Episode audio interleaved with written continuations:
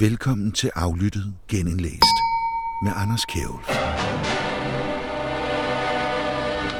Velkommen til et program, der er indført skæg og blå briller, i hvert fald indeni, hvor der lige nu render en kunstig intelligens rundt og hyler og skriger op om, at den vil overtage verden og gå Terminator og dræbe hele menneskeheden, men den kunstig intelligens, den AI, den skal man ikke lytte så meget til, hvis man skal tro den norske AI-forsker og forfatter til bogen Maskiner, der tænker, Inga Strømke. Bogen den ligger på bestsellerlisterne verden over, blandt andet fordi den formår at forklare, hvad kunstig intelligens er på en simpel måde, og det er som bekendt noget af det sværeste.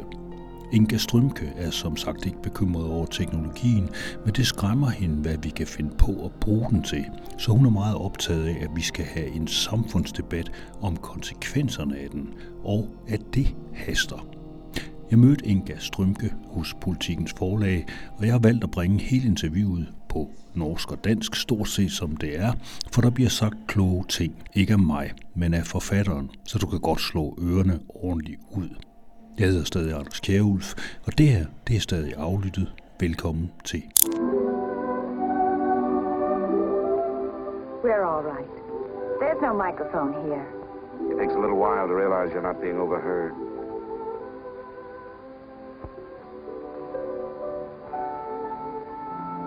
Or watched. We can look at each other now and not be afraid.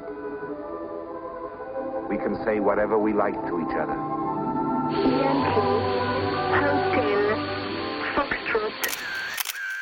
Så jeg heter Inga Strymke. Jeg jobber på et universitet i Norge som heter NTNU. Der er jeg førsteamanuensis, så jeg veileder studenter og underviser og forsker på kunstig intelligens. Også på fritida har jeg skrevet ei bok, um, og den boka har um, den har gått overraskende godt i Norge. Den var bestselger i 15 uker på rad, og det overraska meg veldig. Men jo mer jeg snakker med folk om kunstig intelligens, jo mindre overrasker det meg. Fordi at jeg merker at nesten alle jeg snakker med, lurer på hva kunstig intelligens er, og hva det kommer til å gjøre med livet deres. Så jeg opplever en stor nysgjerrighet hos egentlig alle jeg møter. Det er jo en øh, kunstig intelligens er jo en gammel længsel i mennesket, som man har arbeidet med utrolig længe. Du nævner selv den der den mekaniske tyrk, the mechanical turk, som så i øvrigt senere jo er blevet til et konkret stykke software, så vidt jeg ved, som jeg tror, det er det ikke Amazon, der har det, der hedder Mechanical Turk, hvor man kan bestille opgaver og sådan noget. Men den her længsel efter at skabe en maskine, der tænker, hvor tror du, hvorfor har vi den? Det har jeg òg lurt på. Det var kanskje mitt første spørsmål da jeg begynte å jobbe med boken. Det er hvorfor har vi mennesker lyst til å lage intelligente maskiner? Og jeg fant spor i gresk mytologi etter eh, kunstig intelligente eh, roboter. De kalte det ikke roboter, men det var det det var. Jeg har ikke skrevet om gresk mytologi i boken, og jeg har heller ikke funnet et sånn perfekt svar på hvorfor vi mennesker har lyst til å lage intelligente maskiner. Men jeg tror at det i bunn og grunn bare er en nysgjerrighet. Vi vil vite om det går, om intelligens er noe magisk, mystisk, som kun finnes i hjernen, eller om det faktisk er mulig å få det til i en datamaskin. Jeg, jeg tror svaret er nysgjerrighet. Ja, altså det, vi, vi, vi søger. Ja. ja. Og så kan man si at det hadde vært veldig nyttig om maskiner kan løse oppgaver for oss som krever intelligens. For vi mennesker lager jo maskiner til å løse de fleste oppgaver. Altså nå har vi robotplenklipper eh, og robotstøvsuger, og vi har maskiner som bygger hus og graver hull i bakken. Så vi bruker maskiner til det meste av fysisk arbeid. Men det er jo konseptuelt noe helt nytt å skulle ha en maskin som gjør tenkearbeidet for oss. Som er kreativ, eh, lager bilder, skriver tekst, tar beslutninger, stiller diagnoser. Så her er det jo noe, noe annet enn bare et sånn mekanisk, fysisk arbeid. Og jeg syns at det åpner noen veldig interessante spørsmål òg. Ja, kan jo, du kan godt springe frem til, skal man si, grunnspørsmålet. Det må så virkelig være å sige, hvis det lykkes os at lave maskiner, der kan tænke, og som kan alle de her ting, som, som du siger, og hvis det lykkes os at få dem til at fungere, hvad skal vi så selv lave? Ja, Og det er jo det virkelig dype spørsmålet som denne teknologiske utviklinga kaster et lys på. Hva skal vi mennesker gjøre? Hva er formålet med mennesker? Hva er hensikten med livene våre? Hvordan vil vi at samfunnet skal være? Um, og jeg mener jo at det er et spørsmål som vi har det litt travelt nå med å besvare. Altså det haster at vi får det her inn i samfunnsdebatten.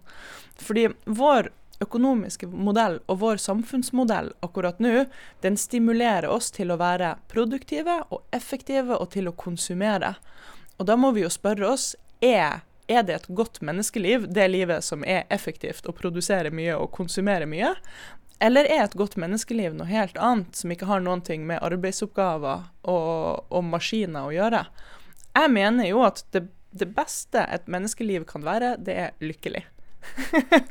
og ingen maskin kan være lykkelig for meg. Altså Hvis målet er å være lykkelig, da har, da har det ingenting å si nærmest om maskin, hvilke oppgaver maskiner kan utføre. Men hvis målet med livet mitt er å være effektiv og produsere mye, da kan jeg jo bli trua av maskiner. Vi kan lage maskiner som er langt mer eh, effektive og produktive enn mennesker. Ja, men det, kan jo så også, det gør så også oss til noe som skal gå rundt og konsentrere oss om å være lykkelige. Øh, men det kan vi jo Nogle ganger så kan jeg jo godt Jeg kan f.eks. godt lide rutinearbeid. Altså ja. sånn noe der er litt kjedelig. Altså det er i hvert fall en del av mitt jobb også. Mm. Øh, det kommer til å forsvinde. Altså der bliver mindre og mindre af det, af den type sådan almindelig kedeligt arbejde efterhånden, som de her maskiner kommer ind og tager det fra os. Kanskje. Det det er interessant, det språket du bruker når du, når du uh, beskriver den situasjonen. For du sier og, og, mange sier at maskiner kommer til å ta oppgavene. Og da plasserer vi jo et aktørskap på maskinen. Men i virkeligheten kommer det ingen maskin inn på kontoret og sier 'flytt deg, jeg skal ha jobben din'. Sånn er det ikke. Det kommer en sjef og sier Det kan skje. Ja, men da er jo spørsmålet hva er det her som skjer? Hvem tar? Hvem tar denne beslutninga? Hva, hva, er driveren, hva er aktørskapet? Og da mener jeg jo at det er samfunnsmodellen vår som er driveren her. Hvis en oppgave kan gjøres mer effektivt av en maskin, så skal den gjøre det. Men det her, den beslutninga her er ikke det er ikke noe automatikk i den. Vi kan også si at maskiner skal kun ta de oppgavene som vi mennesker ikke ønsker å gjøre, eller de oppgavene som er tryggere at maskiner gjør det, det, er ingen selvfølge i at samfunnet må være sånn at vi er mest mulig effektive. Det, det, er den økonomiske modellen vi bruker akkurat nå. Og jeg tenker at akkurat nå er det mange som føler seg trua av maskiner. Og det er nesten litt paradoksalt at vi på den ene siden så jobber vi mer, og vi er mer stressa enn noen gang før, og samtidig er vi redd for å miste jobben vår. Så det her forteller meg at systemet ikke er perfekt rigget for å sørge for at det her kommer til å gå bra. Så jeg mener at den raske utviklinga vi ser nå innenfor teknologien, egentlig bør motivere oss til å ha en større samfunnsdebatt om hvor vi vil, og hvilken kontroll skal vi mennesker sørge for at vi beholder over våre egne liv. Det er spennende. Det er virkelig en politisk diskusjon, kunstig intelligens. Ja, det er akkurat det det er. Fordi det, teknologien er ikke en naturkraft. Den kommer ikke å gjøre ting av seg sjøl. Eh, og sånn som vi har organisert samfunnet nå, så vil vi ha en opplyst samfunnsdebatt, og så vil vi ha et godt demokrati, og så vil vi ha folkevalgte som ivaretar våre interesser. Og da er spørsmålet kommer det her til å fungere for kunstig intelligens. Jeg har en dårlig magefølelse. Jeg synes ikke det fungerer veldig godt akkurat nå. Jeg synes at det er mye mangel på kunnskap. Jeg synes ikke at vi har fått en opplyst samfunnsdebatt om kunstig intelligens. Jeg synes fremdeles ikke at politikerne vet nok om teknologien til å ta gode beslutninger raskt nok. F.eks. ChatGPT i skolen. Der er, der er, det stor mangel på gode beslutninger. Eh, og så Skal vi ha ChatGPT i skolen? Ja, ikke sant. Skal vi ha ChatGPT i skolen? Jeg syns bare, bare det spørsmålet belyser hvor vanskelig det her er. fordi på den ene sida så er formålet med skolen å lage nye, gode samfunnsborgere. Vi vet at barna våre som går i grunnskolen nå, de skal ut og fungere i et samfunn med mer og mer kunstig intelligens. Så på den ene siden så kan du si at ja, de burde lære om ChatKPT, og de burde lære om kunstig intelligens. Samtidig så er jo en viktig oppgave for skolen å lære elever å få øye på egne tanker, og klare å argumentere og formulere seg og, og klare å kommunisere. Altså, vi, vi er avhengig i samfunnet av at mennesker klarer å kommunisere godt med hverandre. Men hvis elevene ser at det finnes et kunstig intelligent verktøy som kan formulere for dem, så tenker de kanskje at de ikke trenger å lære seg å formulere seg lenger. Så da oppstår det store spørsmålet, da.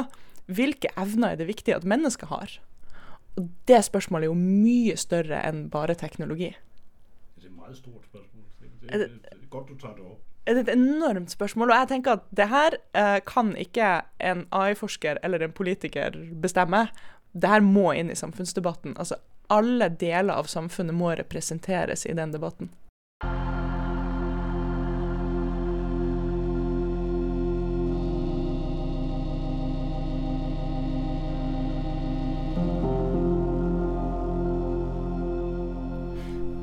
Bare lige nu kommer det kedelige spørgsmål, det, det bliver du næsten nødt til. Det er bare for de lyttere, som sidder derude, som ikke aner, hvad vi snakker om. Kan du give en kort indflyvning til, hvad er kunstig intelligens, og hvorfor betyder det noget? Ja, så kunstig intelligens er minimum to ting. Så det ene er det er et forskningsfelt. Det er et forskningsfelt som har fantes siden Jeg sier 50-tallet. Hva sier man på dansk? 50? Halv, 60'erne. halv, halv 30-erne. Siden, da- siden da har forskningsfeltet fantes. Og det er det området der vi prøver å utvikle metoder for å gjøre maskiner i stand til å løse oppgaver som krever intelligens. Men kunstig intelligens har også blitt en teknologi. Og det som er viktig å, å forstå, det er at denne teknologien består av mange forskjellige metoder. Så ChatGPT bruker kunstig intelligens, men autopiloten i fly bruker òg kunstig intelligens, men det er to helt forskjellige metoder som fungerer på, på vidt forskjellige måter. Så å regulere dem og, og teste om de er trygge og tillitsverdige, det må gjøres på helt forskjellige måter. Så det, det er kanskje den ene viktigste tingen å forstå, at kunstig intelligens er mange forskjellige metoder. Mange forskjellige ting. Hva kan den gøre for oss? Eller jeg, jeg har faktisk en tendens, jeg å kalle kunstig intelligens for det, i stedet Det. for den. Ja. Øh, jeg ved ikke, om det er det samme på norsk, men, men det, jeg vil hellere have, at det er en ting, i stedet for noget som, hvis jeg siger den, den kunstige intelligens, så sammenligner jeg den lidt med et dyr, eller med et menneske. Ja. Og det mener jeg jo ikke, den er. Ja, jeg er enig der, fordi hvis du sier den, så gir du den aktørskap. Du sier programmet er en aktør. Det kan gjøre ting og ta valg. Mens hvis du sier det, eh, så synes jeg at du treffer mye bedre eh, semantisk hva det her er. Det er, det er et stykke teknologi som vi kan bruke. Det er ikke, en, eh, det er ikke et vesen. Så der er jeg enig med deg. Det er det. Ja. Ja. Det, det jeg spekulerer på, det er, hvis vi øhm, kigger på lige i øjeblikket, så er en af grunden til, at vi taler så meget om kunstig intelligens nu, det er jo på grund af, at vi har fået ChatGPT, øh, som pludselig er kommet ind over, som man kan sige har demokratiseret kunstig intelligens lidt, så alle mennesker kan sidde og pille ved det. Som du selv nævnte, så er det noget, vi har rodet med siden 1950, 50'erne, øh, og øh, der, øh, den periode, der har der også, i mellemtiden har der også været forskning, og den har været, det har været brugt i forskning, det har været brugt i virksomheder, det har været brugt alle mulige steder, men det er første gang her inden for de sidste par år, at almindelige mennesker kan sidde og rode med det på en direkte måde. Jeg ved godt, det også har været inkluderet i Googles søgning for eksempel i mange år. Jeg mener, de begyndte at skifte over til en algoritme, de ikke selv kunne overskue for en del år tilbage. Øh, men Hvordan har du det med, altså det der jo sker nu, det er også, der er utrolig meget hype omkring det her. Altså det, det skal være nu, det hele er meget, øh, hvad skal man sige, præsent og vigtigt, og det skal være lige nu med det samme, og vi skal alle sammen køre på det, og der er en masse mennesker, der snakker om, at det er farligt, og der er nogen, der siger, at nu skal vi også bare slappe af, og der kommer gode ting af det. Hvordan ser du den her bevægelse? Hvad, hvad er det, der foregår? Ja, er, du, har en, du har en nydelig beskrivelse av det. Det er helt kaos. Ja, og um, jeg vet at det er mange som sier at f.eks. ChatGPT, det må alle begynne å bruke. Og du må bare finne ut hvordan du kan bruke det på jobb og i fritiden og på skoler, og alle må bruke det her, og hvis ikke så er du et fossil. Um, det synet deler jeg ikke. Jeg synes ikke at vi må ha for vane å bruke ChatGPT til alt mulig. Dette er fremdeles verktøy som vi kan bruke til å løse noen av problemene våre, og noen ganger er de nyttige. Men jeg, på min fritid bruker ikke jeg ChatGPT. Jeg tenker at det ChatGPT kan være en nervesykdom. Hvis du slutter å formulere deg sjøl, så mister du en evne som er viktig at du har som menneske. Sånn, så jeg tenker absolutt ikke at kunstig intelligens eh, trenger å Altså at vi trenger å putte det inn i alle hullene vi kan finne i livet vårt. Absolutt ikke. Men det vi ser, det er at det er historisk virkelig unikt akkurat nå hvor raskt det går fra forskningsfronten til stor samfunnspåvirkning. Så den teknikken som gjør at ChatGPT fungerer, den ble utvikla i 2017. Og da ChatGPT kom ut i november eh, 2022, da slo den ned som en bombe i skole- og utdanningssektoren. Um, og vi ser store diskusjoner om journalistikk, eh, forfatterskap, forlag. Eh, det viser seg at ChatGPT kan skrive juridiske tekster, stille diagnoser. Så den potensielle samfunnsomveltninga her er stor. Og det fem år gikk det, altså. Fra forskningsfronten til en potensielt enorm samfunnsomveltning. Så det forteller oss at vi, vi trenger ikke å, å, kaste oss på en hype, men vi er nødt til å være klare med de store diskusjonene eh, når vi er nødt til å ta de store beslutningene. Så jeg mener at vi må, vi må være frempå, og vi må se alvoret her. Um, men samtidig ser vi at i hele historien til kunstig intelligens så har det vært mange perioder med mye hype, og det har ikke vært bra for den teknologiske utviklinga. Da blir folk pisslei, og så vil de plutselig ikke høre om det lenger. Så det, det, er også et spørsmål om en ansvarlig forvaltning av teknologien. Hvordan kan vi ha en nøktern diskusjon og ta de avklaringene vi trenger å ta, men ikke late som at det her kommer til å endre hele livet til alle sammen? Ja, fordi så kommer, ellers så kommer der AI-vinter bagefter, som man siger. Det er de der perioder, hvor det går fuldstændig dødt, fordi vi ikke gider snakke om det mere. Og jeg kan ikke lade være med, nogle gange så tænker jeg, når jeg ser på udviklingen nu, så ser jeg også, før alt det her kunstig intelligens kom, der var der, hvad man godt kunne kalde et techlash altså en bevægelse mod de her tech-giganter. Nu skulle de til at slappe lidt af. Vi skulle lige få styr på de her algoritmer. Måske skulle børnene ikke bruge så meget tid foran de her ting. Og måske skulle vi ikke bruge teknologi så hårdt, som vi har gjort, og lægge telefonen væk og sådan noget. Så kom det her. Og pludselig så er vi helt op at køre igen, og nu sker alting på den her måde. Jeg, jeg, kan, har været det her relativt lang tid, og jeg synes, det er nogle bølger, der bliver ved med at gentage sig. Altså, den her, kan vi risikere at få en ny AI-vinter? Ja, Uh, og jeg er enig med alt du sier, og det spørsmålet om den neste AI-vinteren er veldig, veldig interessant. Fordi at det de AI-vintrene vi har sett historisk har hatt til felles, er at de har vært utløst av at teknologien ikke kunne leve opp til forventningene vi hadde. Så det var Oh, AI is here, og the brain's last stand, og det er ikke måte på hva maskinene nå skal klare. Og så var teknologien ikke moden. Jeg tror ikke at det kommer til å skje i denne omgang. For nå har vi faktisk AI-baserte systemer som løser forskningsspørsmål som vi ikke klarer å løse. Vi omgir oss med så mye data at vi mennesker ikke klarer å ha oversikt og analysere alt lenger. Og her ser vi at teknologien er menneskelig overlegen. Altså her har vi med, med supermenneskelig intelligens å gjøre. Men jeg tror at vi kan få en ny AI-vinter av andre grunner. Og en av de grunnene er det du er inne på, som er nesten en sånn, ja, sånn teknologifatigue. At det blir så mye at vi føler at det er bare Det er informasjon og overvåkning og analyse av oss overalt hele tida. Og jeg tenker at man kan få litt nok av det. Du ser her, Jeg bruker ikke smartklokke engang. Eh, hjemme, Jeg har ikke noe sånn Google Home eller noe sånn skit hjemme. Absolutt ikke. Jeg mener at mye av menneskeliv godt kan være analoge. Så jeg kan få litt nok av kunstig intelligens på fritida. Det, det, er det ene at vi kan, bli, vi kan bli lei. Og det andre er at jeg frykter jo personlig at vi kan overlate beslutninger til teknologien. Altså at vi kan miste eierskap og aktørskap som mennesker. At det kan skje en slags ansvarspulverisering. Og hvis det går for langt, da tror jeg også vi kan få en slags tech-lash pga. det. At vi kan innse at det her er en veldig kraftig teknologi som kan gjøre mye godt, men vi fant ikke ut hvordan vi skal bruke den på en måte som gjør livet, livene våre bedre, så da er det best å la være, for å si det litt sånn overforenkla.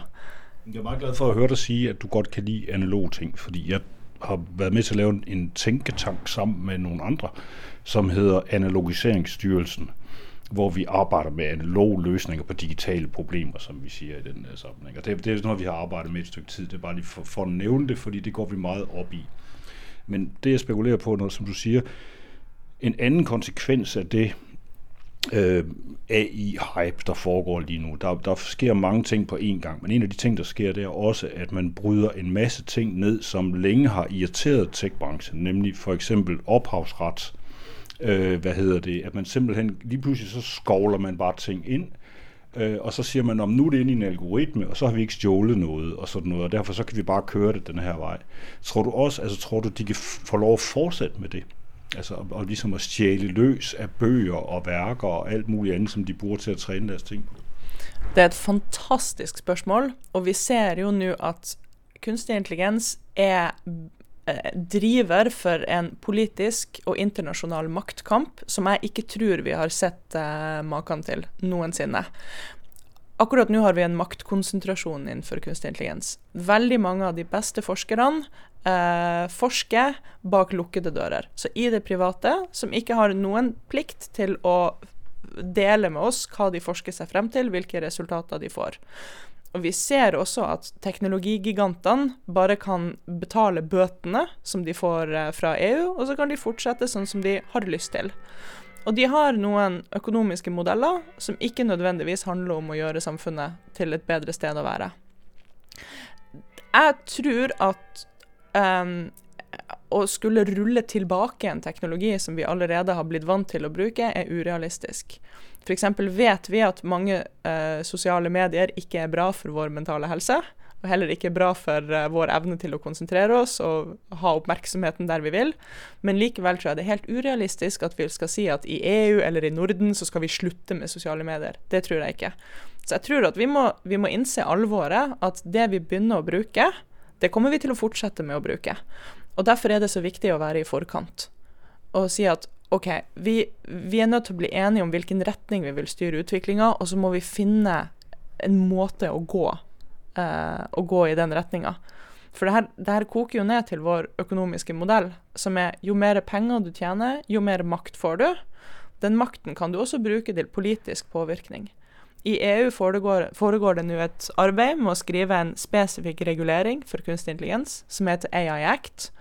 Og den revideres og endres kontinuerlig, og vi vet at de store teknologiselskapene, som snakker mye om at de vil ha en ansvarlig utvikling, bruker enorme summer med penger på å påvirke reguleringa, sånn at den skal bli mykere, sånn at de kan få mer frihet til å gjøre det de vil.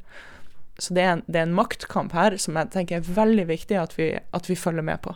Tech-gigantene sier eh, vi har lyst til å bli regulert, vi har lyst til å drive på en ansvarlig måte, og vi utvikler teknologi som er så kraftig at det kan bli en eksistensiell trussel, samtidig som de fortsetter med den utviklinga. Her er det altså så mye rart. Fordi uh, uh, Sam Altman var i Det hvite hus, snakka med Joe Biden og sa vi vil gjerne underkaste oss frivillige retningslinjer. Samtidig som det sa han til EU at hvis reguleringene i EU blir for sterke, så vil de trekke OpenAI sine produkter ut av EU. Så det er en inkonsekvent kommunikasjon, og det er, for meg er det bare uærlig. Det er veldig synd.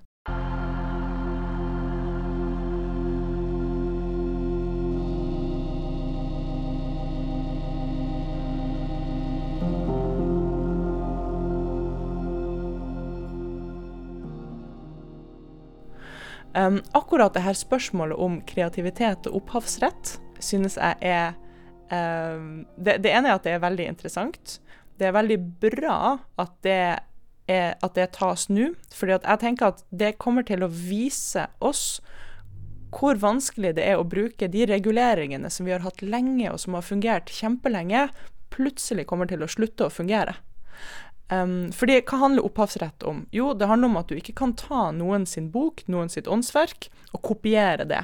Bruke deler av det og se, si at det er ditt eget. Men hvis du vil være forfatter, så kan du gå og lese mange bøker, la deg inspirere av de bøkene, og så kan du gå og skrive en ny bok.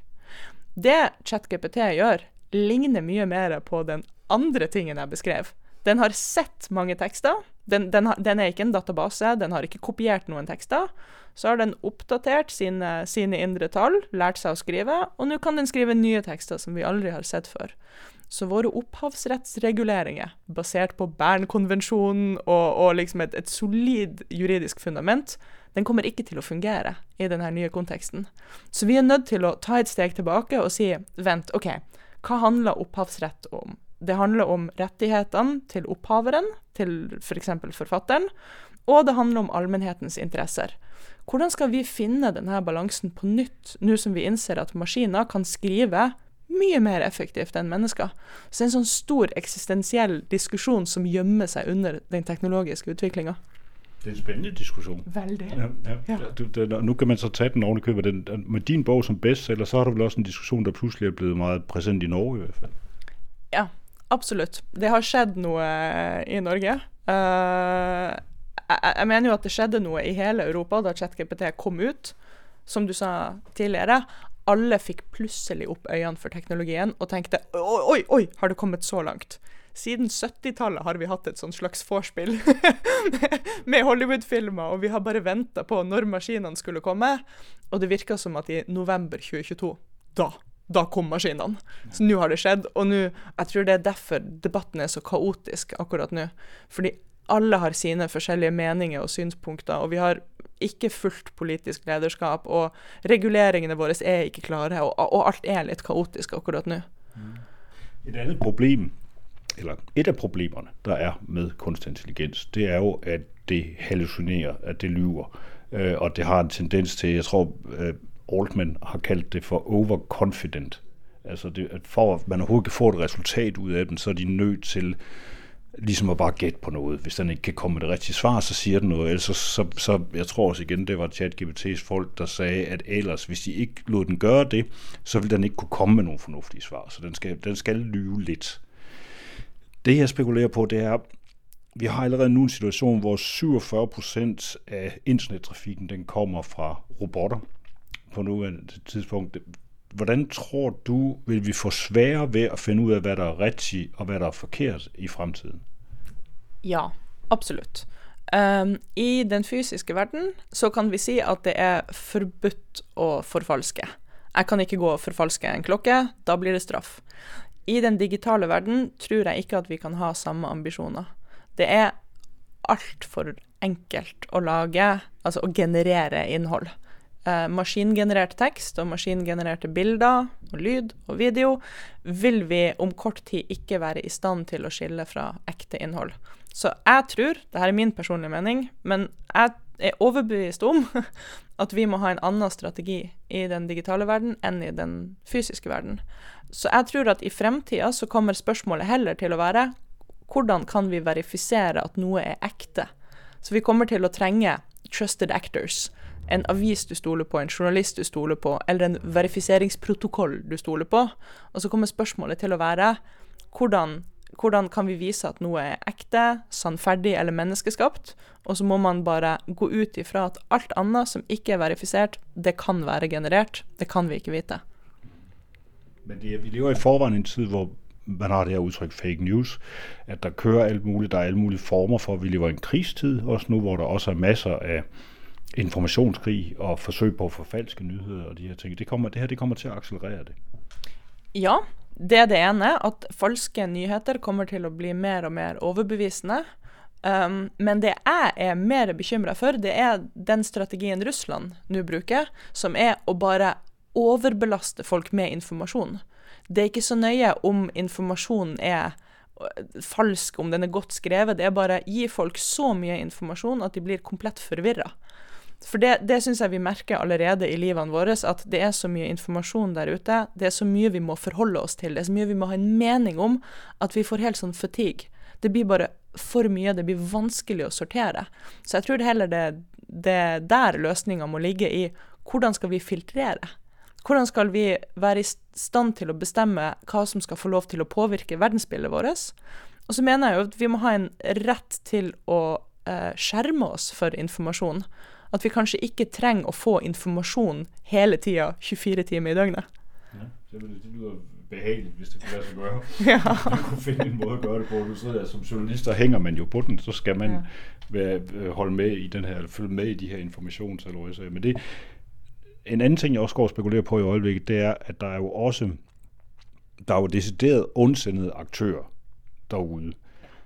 Det jeg har hørt, jeg hørte en historie for tre dage siden med en øh, mand, der fortalte om, fra han arbejder for et firma, der laver datacentre, og han fortalte, at hans chef har nu været udsat for to gange at blive ringet op af nogle mennesker, der siger, at de har kidnappet hans niese, og de har afspillet niesens stemme, som var falsk genereret. De her ting kan vi, jeg ved det er for meget for langt af dig, at du skal komme med en løsning på det, men, men der ligger vel også en, altså udover al den her begejstring over, nu kan vi skrive bøger, og vi kan gøre alt muligt andet, så kommer der vel også en tilsvarende sådan ond underside på det her, som vi vil kun lige har set hjørnet af nu. Ja. Så vi mennesker har vært interessert i å lyve til hverandre og bedra hverandre og være kriminelle så lenge vi har vært mennesker. Et- Det kommer vi ikke til å slutte med, og nå får vi altså mer kraftige verktøy å være slemme med hverandre med. Um, men da er vi tilbake på det jeg sa tidligere, at vi nærmer oss en tid nå der vi må anta at alt digitalt innhold, selv om det spilles av over telefon, kan være, eller mest sannsynligvis er, falskt. Så vi er tilbake på hvordan kan man verifisere avsender. Hvis noen spiller av lyden av din niese eller eh, kone eller uh, bror over telefon, så må du gå ut ifra at det er falskt. Og det er jo, det er jo trist. For vi, altså Særlig i Norden så har vi jo høytillitssamfunn. Vi er vant til at vi kan stole på den informasjonen vi mottar. Jeg er redd den tida er, er, er over på den måten vi har vært vant til det. Vi, vi trenger en grunnleggende skepsis til all digital informasjon.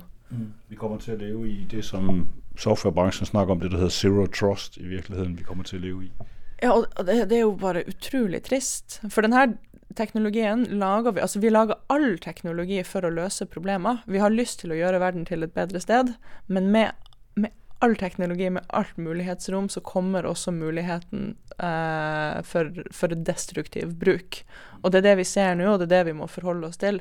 Så, så jeg mener at vi må vri denne diskusjonen over til Men OK, hvordan kan vi formalisere tillit? Hvordan kan vi maksimere tillit nå? Så jeg tror ikke at dette er et problem vi kan løse med teknologi. Teknologien gir oss problemet, men jeg tror løsningen er utenfor teknologien. Løsningen er i samfunnet eller i de systemene som vi har. Jeg tror måske ovenikøbet også, der er en stor fremtid for trykte bøger, for biblioteker, øh, og for ting, der er skrevet ned et eller andet sted. Leksikoner, måske endda, jeg ved ikke, om det hedder det på norsk, men et leksikon, opslagsværker, hvor man Ja. kan tjekke ting. Ja, og jeg tror også at journalistikk Jeg vet at det er mange journalister som føler seg trua, og tenker at nå som uh, AI-baserte programmer kan skrive tekst, hva skal en journalist da gjøre?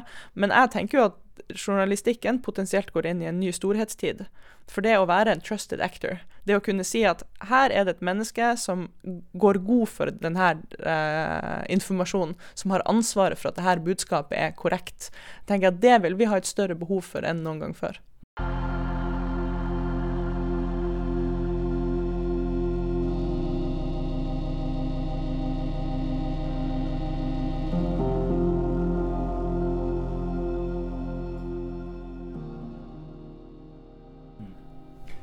Her mod slutningen, jeg tænkte, der, du beskæftiger i slutningen af bogen, der er du inde på det, som, som jo er spekulationer, som, men som er også af det, som folkene bag ChatGPT siger, de arbejder hen imod, nemlig AGI. Øh, kan du prøve at beskrive, hvad er det for et koncept, og hvad mener du om det?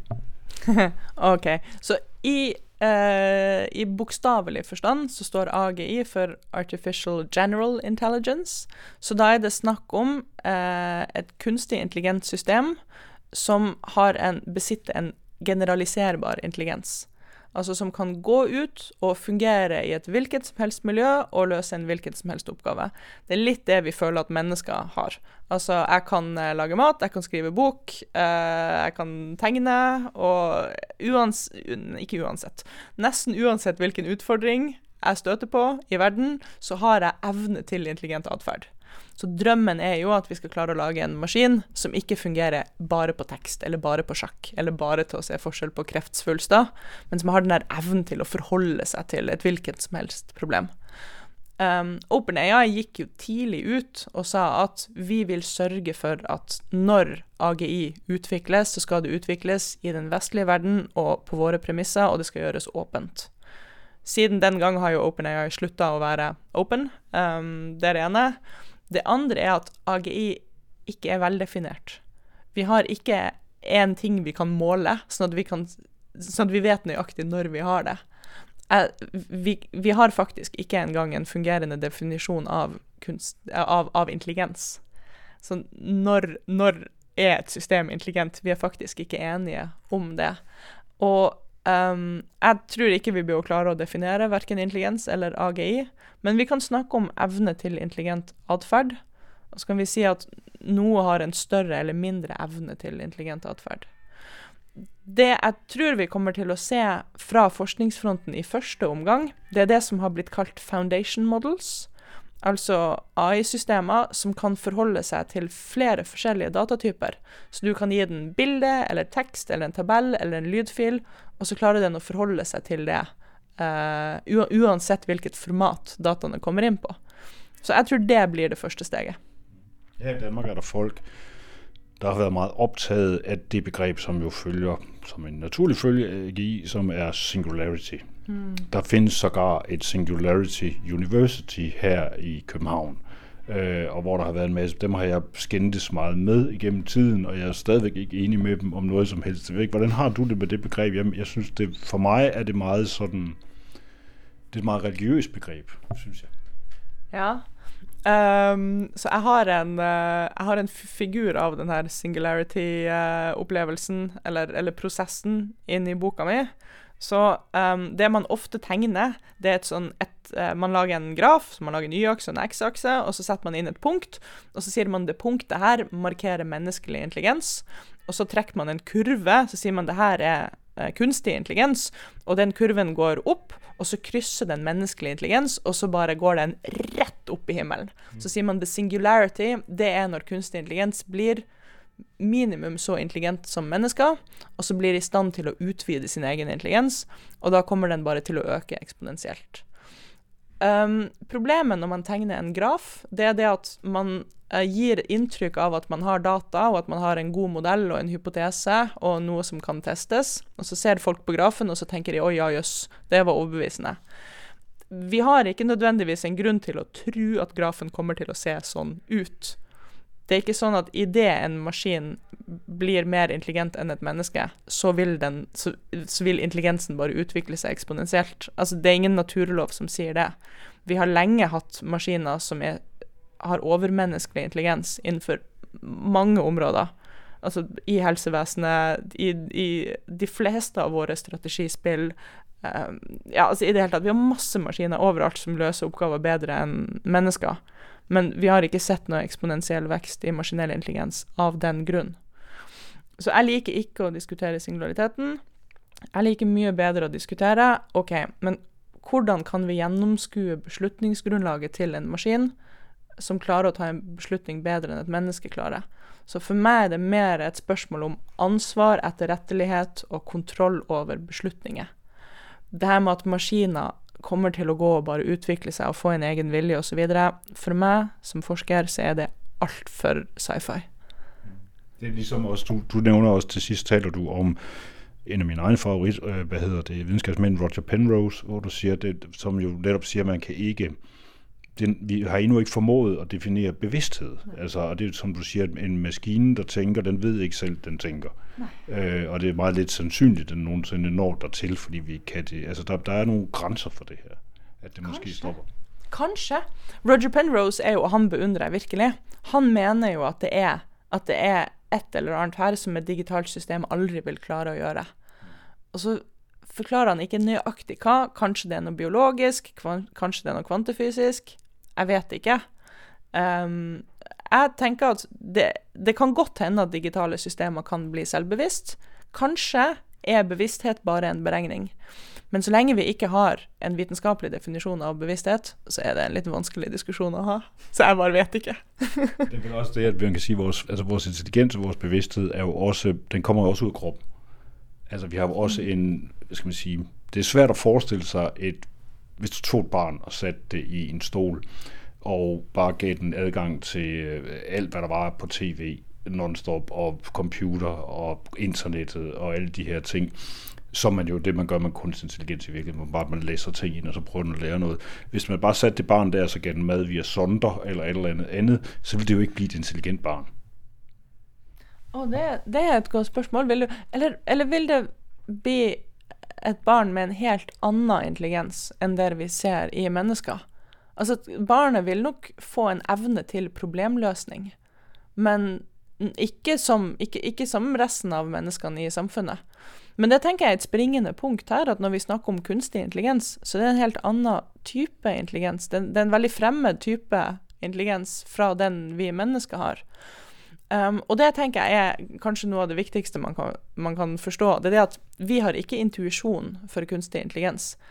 F.eks. det at ChatGPT er utrolig flink til å kommunisere, betyr ikke at ChatGPT er kritisk og har mye kunnskap om den virkelige verden.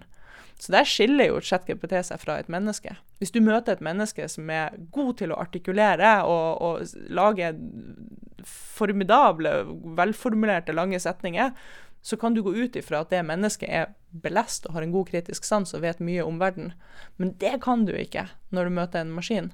Så jeg tenker at det er viktig å, å skille mellom forskjellige former for intelligens. Så kunstig intelligens ligner ikke på, på menneskelig intelligens. Jeg hørte lige her, jeg mødte faktisk på vej herind i toget, mødte jeg en gammel bekendt, som er datolog og som arbeider med kunstig, og som er ved å skrive et i øjeblikket. Øh, og hvor han netop siger, hvor han så fortalte mig omkring kunstig intelligens lige nu, at der er folk, der er begyndt at træne deres egne mm. GPT'er, ikke? Øh, og de er nu op på level cirka i hvert fald to-tre stykker i forhold til chat GPT. Og der er nogen, der er begyndt at træne det på sådan noget som 4chan. Oh. Oj, oj, oi. Ja, det bliver, bliver Ja, grimt, ikke? Det, ja, så får vi en uh, thai-situation igen, ligesom den der Microsoft-robot, der i sin tid var derude. Ja, og Elon Musk var jo ute, det begynner å bli noen måneder siden, men han var jo ute og sa at han ville ha en egen, eller lage en egen chat-GPT, eh, som ikke eh, hadde innebygd det verdisynet som OpenAI har bygd inn i ChatGPT. Så da får vi vel en sånn homofob, transfob, eh, presidentfornektende chatbot. Det blir gøy. Eh, ja, nei, det, uff, ja, det er mye man kan gjøre. Mange takk skal du ha. Jo, takk selv.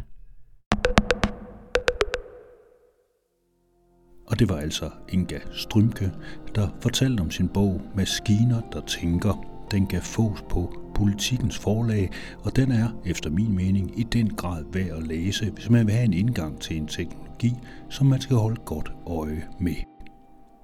Det var, hvad der var plads til i denne her udgave af et program, der stadigvæk leder efter sandheden i en sjæl og et læme. Det blev nok ikke lige nu, men måske om lidt. Thank